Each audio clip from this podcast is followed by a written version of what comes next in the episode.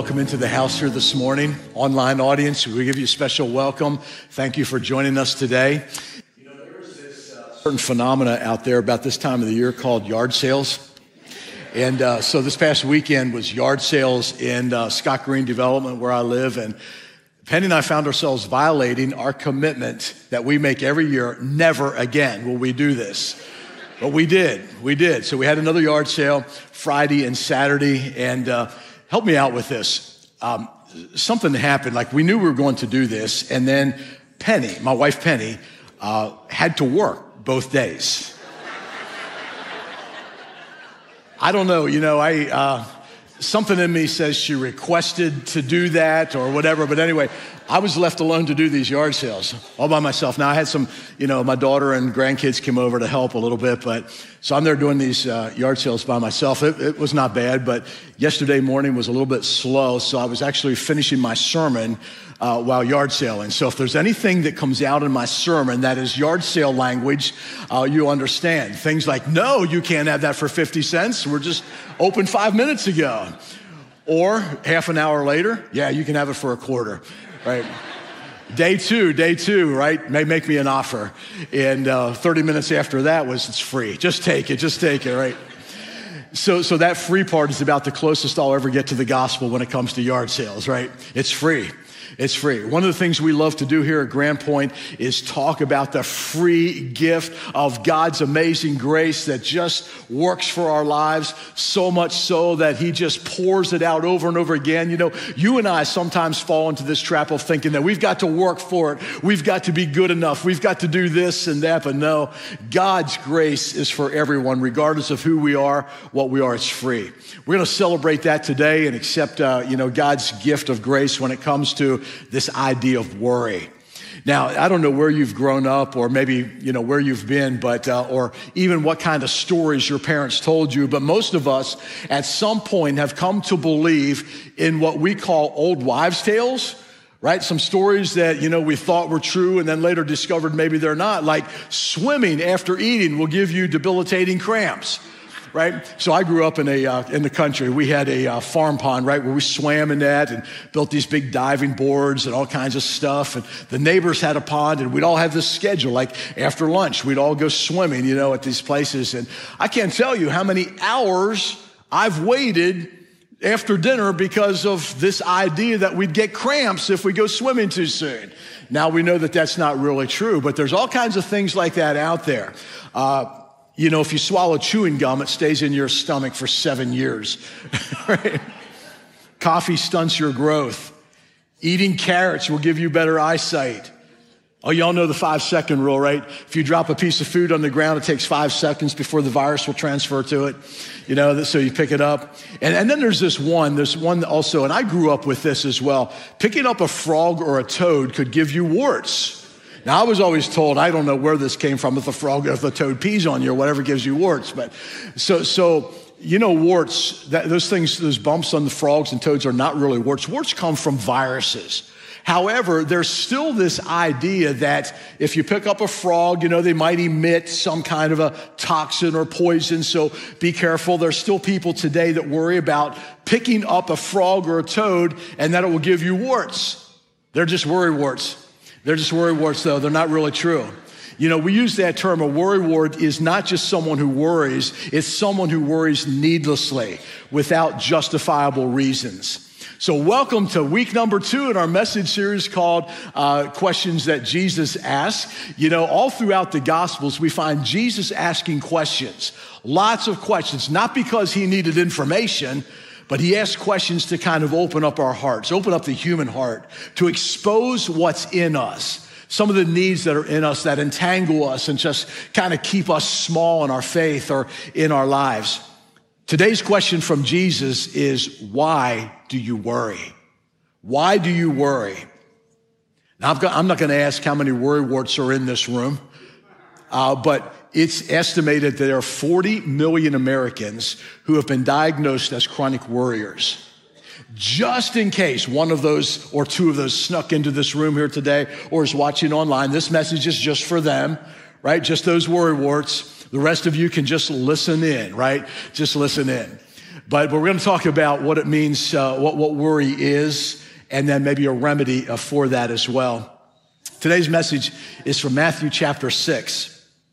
It's a portion of Jesus' Sermon on the Mount where he says in verse 25, Therefore, I tell you, do not worry about your life. You know the rule, don't you? Whenever you see that word therefore in the Bible, you're always supposed to stop and ask the question, What is that there for? See, therefore is always, always comes after something major that Jesus just wants us to know, something that Jesus taught us. What is it that becomes before that? And so what comes before this verse where Jesus says, therefore do not worry about your life, Jesus is talking about the fact that you cannot serve two masters.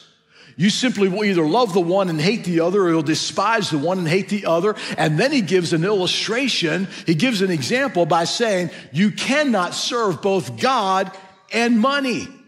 The very next verse after he says that, he says, therefore, do not worry about your life. Who would have ever thought that money and worry might go together, right? So now this is not a message about worrying about money. It's a worry about, it's a message about worry in general, but money is one of the things that we often worry about. You know, am I going to have enough? Am I going to be able to pay my bills? Am I going to be able to retire? You know, and all those things that sometimes introduce worry into our lives. A host of definitions of worry have been given, uh, and these definitions are attributed to various people, but all of them reveal a, a, different aspect of our anxious thoughts. So here are just a few of those, and I love these because they also give a word picture. Uh, number one, someone has said this worry is an old man with bended head carrying a load of feathers that he thinks are lead, right? Uh, carrying uh, something heavier than, than he really is. Number two, worry is like a rocking chair. Uh, it gives you something to do, but it doesn't get you anywhere. Number three, I love this one. Worry is the misuse of your God given imagination. Worry is putting question marks where God has put periods. And the last one is worry is faith in the negative. Doesn't that make sense? Nothing really good coming out of any of those. But worry itself is, is a concern over the future. We usually don't worry about the past, maybe some consequences of the past, but we don't often worry even about the present. We think we do, but it's usually associated with the unknown uh, future. See, one who worries looks to the future, but the problem with that person is twofold. First of all, the future is not here, and second of all, the future is not yours. It's not ours. It's something that God writes. It's something that God shapes. Now, according to the Bible, worry is concern over the unknown and uncontrollable future. Remember the day that Jesus met Mary and Martha? I tell you, if there's ever a poster child for, uh, for worry, it's Martha. Uh, so, so here's the scenario. Jesus goes to their house, right? He shows up at their house. Uh, they're, they're good friends. So he shows up at Martha Mary's house. And it says that Martha, this is Matthew chapter 13, Martha was in the kitchen and she was busy preparing some food and some meals to serve Jesus, their guest. But Mary, her sister, is just sitting in the living room, sitting at the feet of Jesus. Mary gets a little frustrated about this, right? And she gets really upset and she comes bursting into the living room and says to Jesus, Jesus, tell my sister to come and help me. You know what Jesus said? He said, Martha, Martha. Come on, Martha, Martha, right? You are worried and upset about many things. That is, that's the story of many Christians. Many of us were worried and upset about many things. Now, I don't know about you, but let's just get this straight. We live in a world where it's very easy for us to worry. Can I get an amen? So, all this stuff that's going on in our country today, around the world, diseases, pandemics, wars, cultural shifts, sexual revolutions, and all of those things that are challenging and perhaps changing our future. If we allow ourselves, we can get consumed with worry about all the things that are happening around us. But I want you to know something. When we worry, when worry takes over our lives, it makes it very difficult for God's word to have any impact on us. You cannot serve two masters. You'll love the one, you'll hate the other. If worry becomes your master, you're going to despise God's word. Not, maybe not intentionally despise God's word, but you're going to, you're going to put this aside. Remember when Jesus told the parable about the sower? He's like, okay, this sower goes out to sow some seed, and Jesus says that some of the seed, which is the word of God, falls on people's hearts. And when it falls on people's hearts, it, fall, it falls among thorns. And he says these thorns grow up and they choke the word of God out of the heart. And then in detailing these thorns, also in the Gospel of Matthew, one of the thorns is the worries of this world. You allow the worries of this world to consume you, it simply chokes out the word of God. Jesus said, when you get so caught up in this world and the worries in it, it takes you away from your ability to understand to hear and profit from the word of God. That's why Jesus says in Matthew chapter 6 verse 25, therefore I tell you, He's saying this out of a great heart of love for all of us. Do not worry about your life. Don't worry about what you eat or drink, about your body, what you will wear. Is not life more than food and the body more than clothes? Look at the birds of the air. They do not sow or reap or store away in the barns, and yet your heavenly Father feeds them. Are you not much more valuable than they? Of course you are. Can any one of you, by worrying, add a single hour to your life? And why do you worry about clothes? See how the flowers of the field grow. They do not labor or spin. I tell you that not even Solomon in all of his splendor was dressed like one of these. And if that is how God clothes the grass of the field, which is here today and tomorrow is thrown into the fire, will he not much more clothe you, you of little faith? So do not worry, saying, What shall we eat? What shall we drink? Or what shall we wear? This next verse is, is a little stiff, I'm telling you, but it says it right here. Jesus says it for the pagans run after these things. But your heavenly Father knows that you need them. But seek first his kingdom and his righteousness, and all of these things will be given to you as well. Therefore, do not worry about tomorrow, for tomorrow will worry about itself. Each day has enough trouble of its own. Any more amens? Amen. Listen, all I want to do today is take this text from Matthew chapter 6. I just want to go back through this and I want to show you some things that Jesus wants you to know about worry. Number one, Jesus, uh, by, by, the way, I'm, I'm borrowing this outline from Pastor David Jeremiah, who I think describes this very well. I'm going to change it a little bit from where, where he was. But number one, I think Jesus wants us to know that worry is inconsistent. Worry does not make sense at all. Now, I want you to think about this. Let me, let me explain this from verse 25. It doesn't make any sense. If God provided us with our lives, with our body, does it not make sense that he would also provide for the needs of that body? In essence, it's the argument from the greater to the lesser. If he provides uh, the great need that we have, which is life in this organism that we call the body, right? And he does. You're all alive this morning. So he provided that life. If he provides that, will he not also provide the food for it? Will he not also provide the shelter for it? Will he not also provide the clothes for it? Of course he will. He, he gives us, uh, he also provides for the lesser need. Listen, if you believe that God is your creator, it is consistent to believe that he is also the sustainer. If he creates something, he will sustain it. That's just who God is. So to worry would be to be inconsistent. Number two, the second thing that Jesus would teach us is that worry is irrational. It is irrational. Verse 26. Look at the birds of the air. So I picture Jesus out here on this mountaintop uh, in northern Israel, probably Mount Eremos. He's just speaking some basic truth to his disciples, and all of a sudden he sees the birds. He's like, Look, look at the birds of the air. They do not sow, they do not reap, they don't store away in barns, yet your heavenly Father feeds them. Are you not much more valuable than the birds? And again, the answer is, of course. Of course you are. Now, if you bought into the logic of the first statement that worry is inconsistent and you believe that since you have a life, God is going to provide for the needs of that life or he's able to, I think perhaps the question that sometimes comes up in our mind and that provokes worry for us is yes, I know that God can do it, but will He? But will He? Because our experience is like, He doesn't. always provide. So, some of you, um, you know, you started a business, you thought this was the right thing to do. You might even prayed about it. You started a business and it didn't work. It went bankrupt. You had to close it. And you're convinced that God did not provide. And some of you have been praying for healing for someone that has cancer, maybe yourself or somebody else. Man, you've even taken them to be anointed. People laid hands on that person for healing, and God did not provide it. They died. Some of you have been praying for children. Man, there's this infertility thing. You've been praying for children because you want to receive that blessing, but God has not provided. Been praying for marriages to be healed, to be made whole, to be restored, but it's getting worse. So, what do we do with that experience? If God is the provider and if he's, you know, if he's given us life, will he not also provide for that life? It doesn't seem like he is. What do we do with that? And I think maybe that is the place where worry sometimes creeps in.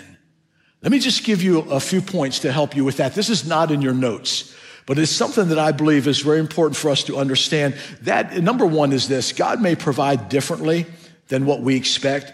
You need to understand that God, someone said it this way God is working uh, 10,000 things in your life right now. You might only be aware of two or three of them. But God is working so much more, so many more details of your life that He is providing. It's just not in the way that you expect. Do you remember when God called his people of Israel out of Egypt, right? They're going out through this desert. And listen, one of the challenges of that, you know, taking that many nomads, right? Thousands and thousands of people out into the desert would be to provide food for them.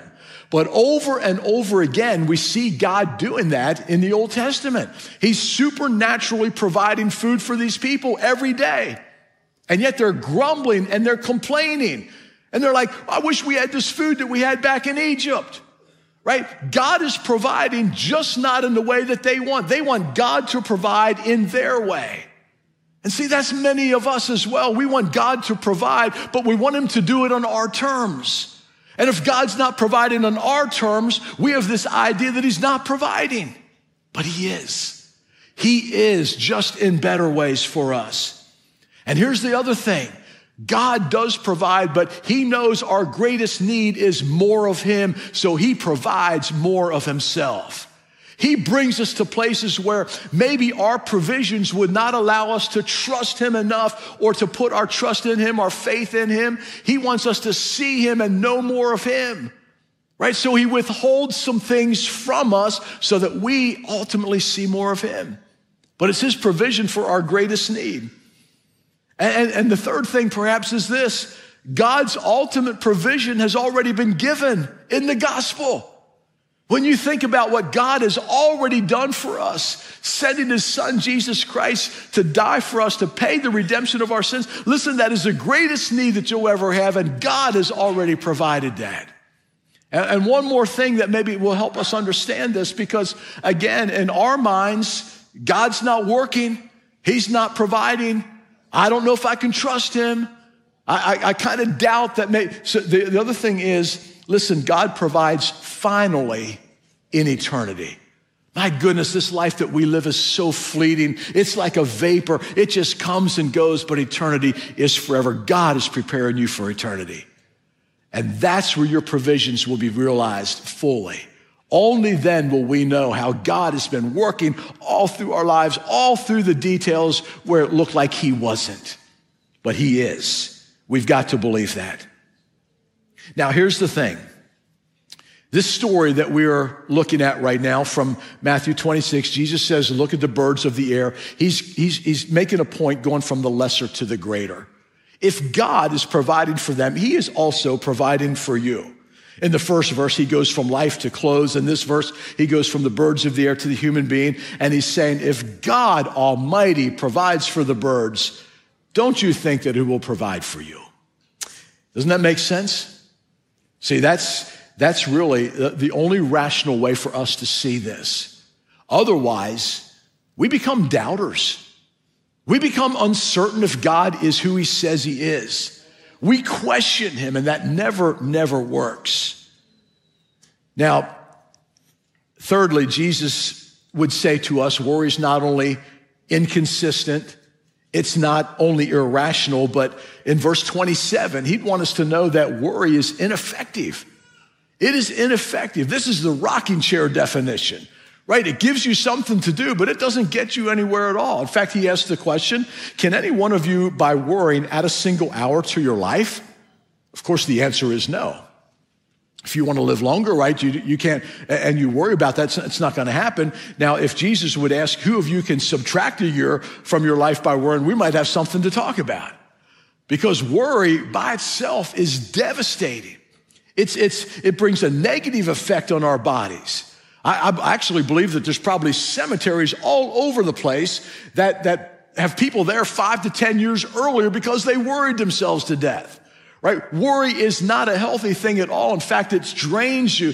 It, it, it drains you uh, from, from your life. One of the reasons why you don't want to worry, according to Jesus, is because it doesn't do any good. It doesn't make any difference. How many of you know that when you worry about things that are going to happen tomorrow, you also ruin today? You also ruin today. See, worry doesn't rob tomorrow of its sorrow, it robs today of its strength so that you lose both today and tomorrow when you worry and you don't accomplish anything at all by doing it. That's the reason of Jesus. It's inconsistent. It's irrational. It's ineffective. And then in verses 28 to 30, we learn that it's illogical. There's no logic at all when it comes to worry. Verse 28, he says, why do you worry about clothes? See how they, uh, see how the flowers of the field grow? And again, he uses this illustration from nature. They don't labor, they don't spin. Yet I tell you that even Solomon in all of his splendor was not dressed like one of these. And if that's how God clothes the grass of the field, which is here today and tomorrow is thrown into the fire, how much more will he not, not clothe you, you of little faith? Now, the argument that Jesus is using is this just look around at nature. Look at the flowers. Look at the fields, man. Look at the forest. Look at the landscape which is here today and gone tomorrow. If God cares that much for the grass and the moss and the leaves and all those things that are out there, will He not much more care for you who are eternal? You need to know He gave His Son for you, and He gave His life for you. He paid the price for your eternal redemption. Does it make any sense at all that God would take such incredible care of the lilies of the field and then let you go? without any concern? No. He didn't give his life for nature, he gave his life for you. You're so much more valuable than that which is out there. And God takes care of nature, so he will provide for you. It's the only logical way to think. Now, the final reason that Jesus gives for not worrying is a little bit, little bit hard. And this is where I'm going to deviate from that nice little illiterate outline that's in your outline there. And this is hard, but I'm just, just want to remind you, I'm just taking this right from God's word this morning. Jesus says worry is not only inconsistent, irrational, ineffective, and illogical, but it's also not Christian. Hang on for a moment. Let me explain this. The verse says, Do not worry, saying, What should we eat or drink? What should we wear for the who? Pagans. Run after these things. And your Heavenly Father knows that you need them. Now, your Bible translation might say Gentiles but Gentiles is translated in pagans. What Jesus is saying is that when we worry, we simply forget who we are. We forget that we're children of God and we act more like the pagans. The people who are the pagans often worship gods, gods that cannot see. They don't see what we need. They can't hear what we need. If they could see and hear, they couldn't do anything about it. Right? These idols, inanimate objects, right? They're just, they can't respond. And, and, and Jesus would say, and Jesus says this when you worry, you act like God is simply an idol. That, that can't see your needs, that doesn't hear your cries for help and, and your needs, and, and doesn't know what you need. He says you're acting like, like a pagan. Jesus says, don't worry, because when you act, when, when you worry, you're, you're acting like you're not a Christ follower. You act like you don't know me or understand me. Now, let me ask the question very quickly because some of you are squirming in your seats right now because you're Christians and you worry. So, so here's the question. Does that mean that as Christians, we never have momentary moments of worry? No, absolutely not. I think we all worry. Listen, Penny and I raised three kids. We know what it's like to worry. Yeah, we know what, you know, you go through all those stages of life where it's like, whew, you just don't know what they're going to turn out to be. They're, you know, this behavior is not, not what we thought it would be. And then it comes to the teen years. We wonder where they are and are they coming home and who are they going to hang out with and all those kind of things. We worry about that. But listen, when we worried, we didn't stay there. Whenever we worried about our kids or right now, my practice is when I worry about something, I don't want to stay there. I, I can visit worry, but I'm soon, I'm going to deal with it. I'm, I'm going to, I'm going to move away from it. And there's ways that I'll show you in a moment. But some people not only visit worry, they move right in and it becomes a lifestyle. It's all that they do. They, it consumes them. They worry and they worry and they worry. And then when they don't have anything to worry about, they worry about that, right? Now, let me just get quick to, to the answer here. I want you to see how tender Jesus is with this. Jesus comes along in this text and he says, Hey, I just want you to know your heavenly Father knows that you have need of these things. Whatever it is you're worrying about, your heavenly Father knows that you have need of these things. And he's saying when you worry, don't let worry become your lifestyle acting as if you don't believe that your heavenly father knows that you have the, that knows that, that, that you have need of the things that you need. He knows that. So Jesus says the way that you face worry, and this is what we've all been waiting for, right? Here's how we face worry is you sit down for a moment and think about what worry really is. It's inconsistent. It's irrational. It's ineffective. It's illogical. And it's not the Christian way. No, it's not, it's not what we do. Worry is dwelling on the future that you don't have any control over and spending all of your energies thinking about what might happen tomorrow will leave you no energies to deal with the issues of today. Now, in the last two verses of this text, Jesus reminds us of how we're to deal with this giant called worry. He tells us in the last two verses there are two things. Number one is this: if we're going to face, if we're going to face this giant, if we're going to win over worry, uh, there's two things that we need to do. First of all, we need to develop, develop a system of priorities for our lives. Notice what Jesus says in verse 33 but seek what? First. That's a priority listing right there. If you're going to put something first, that is your priority. That is the most important thing for you. Jesus says, seek first. Now remember, this is all within the context of worry. Jesus now says, seek first his kingdom and his righteousness, and all of these things that you're worrying about will be taken care of. They'll all be given to you as well. Much of the worry that destroys people is the worry of a divided heart. In fact, that's what the definition of worry is. It means to be divided a divided heart which cannot decide for which it is going to live. Is it going to live with all the worries of this world, or is it going to live with a trust in our Heavenly Father. It's interesting that this passage is right in the center of a passage in the New Testament that, that deals with personal possessions. And Jesus is saying, first of all, what you need to do to fight against worry is to get your system of priorities in order. Get your priorities right. Set down what you really believe, what you're committed to. And he tells us here's how we go about it seek first his kingdom and his righteousness.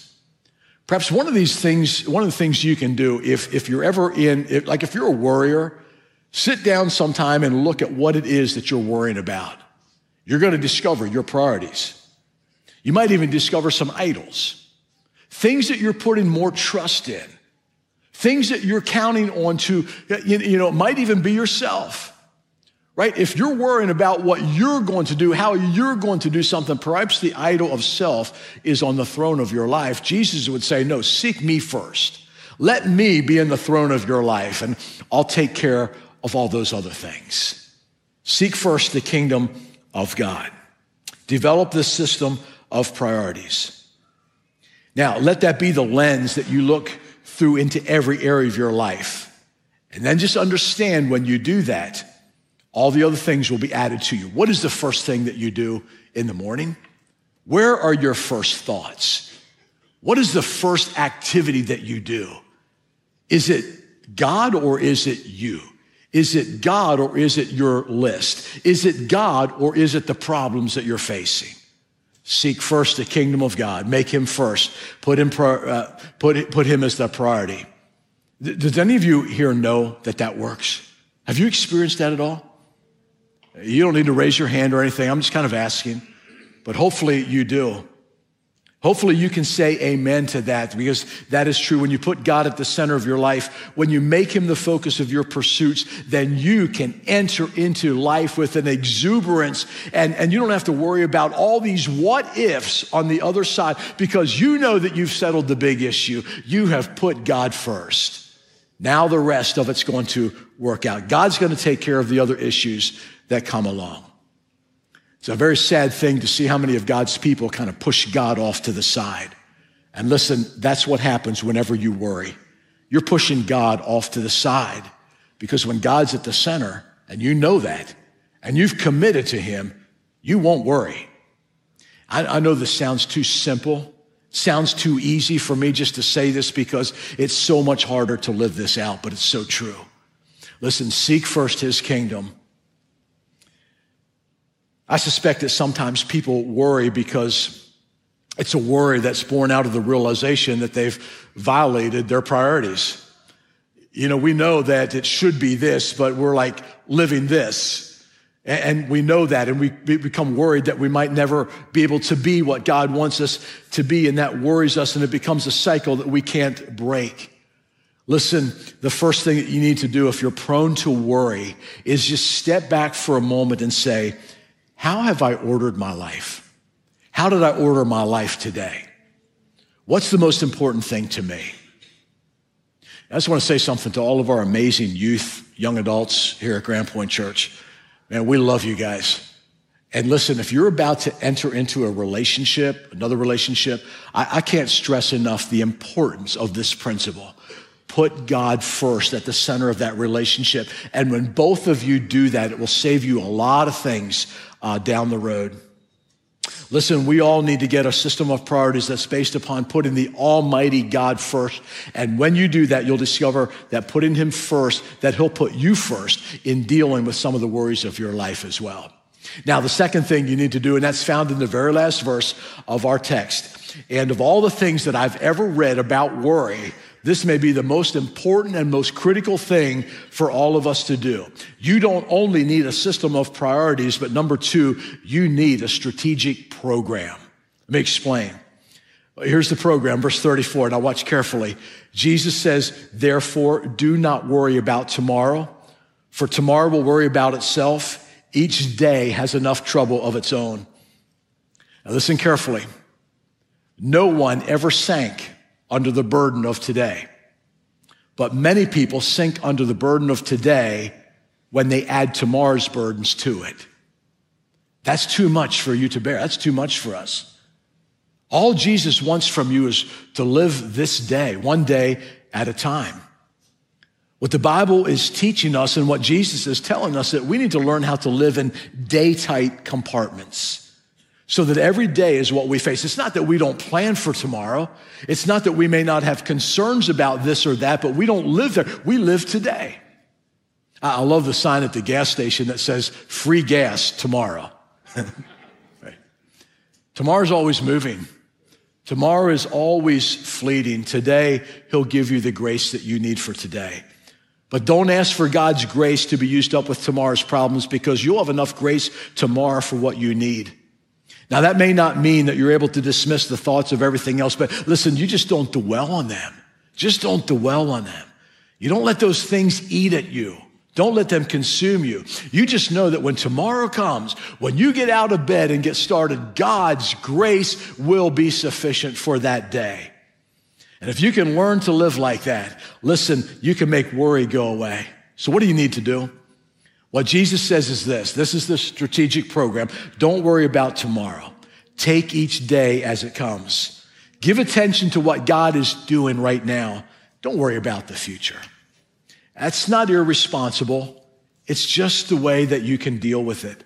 I want to leave you with one last thought this morning. And I think this will be an encouragement to you. It's something that you might just want to stick in your notes or at least hopefully in your heart. I, I, in a few moments, I'm going to give you the seven most important words to deal with worry. But before we do that, I want to kind of lay a foundation for that by using some other scriptures. This is, this is amazing. Listen to this. God would say to us in Psalm 50, verse 15, Call on me in the day of trouble. I will deliver you, and you will honor me. Psalm 55, verse 22 Cast your cares on the Lord, and he will sustain you. That is a promise. He will sustain you.